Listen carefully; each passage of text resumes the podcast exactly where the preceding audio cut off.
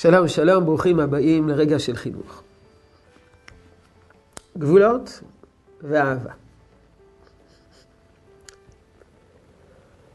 העוצמה שבה אנחנו רשאים להנחיל את הגבולות לילדים שלנו.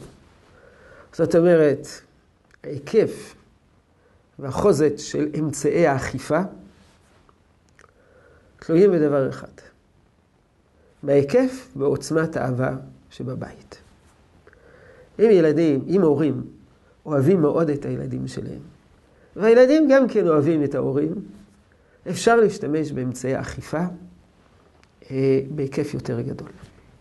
בגלל שהילד אה, מסוגל, מסוגל להכיל את האכיפה, את הכפייה, כמובן במידה מתונה, במידה מוגבלת, אבל לא מסוגל.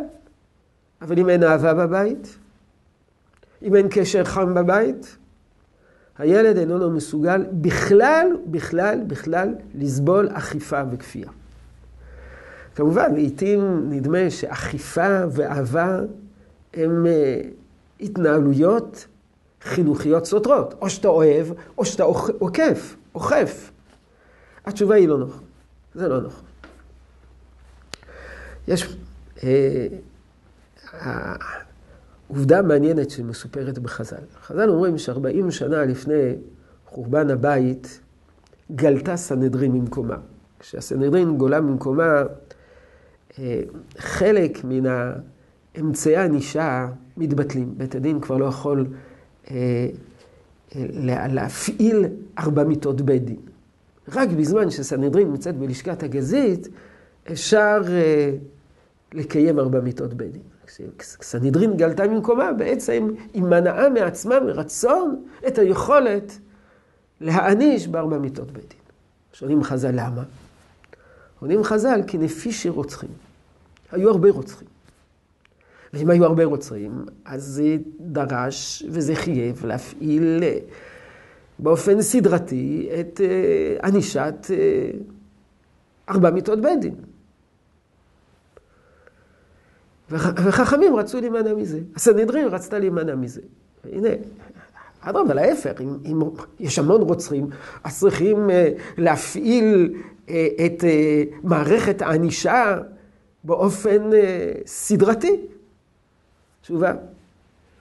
חז"ל חששו שיופר האיזון בין הצד של החיבור וההזדהות בין עם ישראל לתורה לבין הענישה הקשה מידת הדין. נדרש איזון.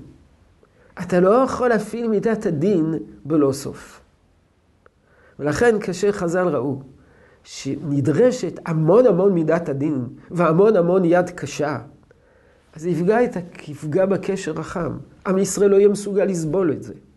לכן הסנהדרין מנעה את עצמה מרצון על מנת ליצור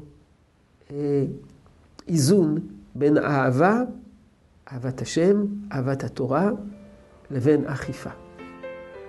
יהיה רצון שתשרה ברכה בעבודתנו החינוכית. שלום שלום.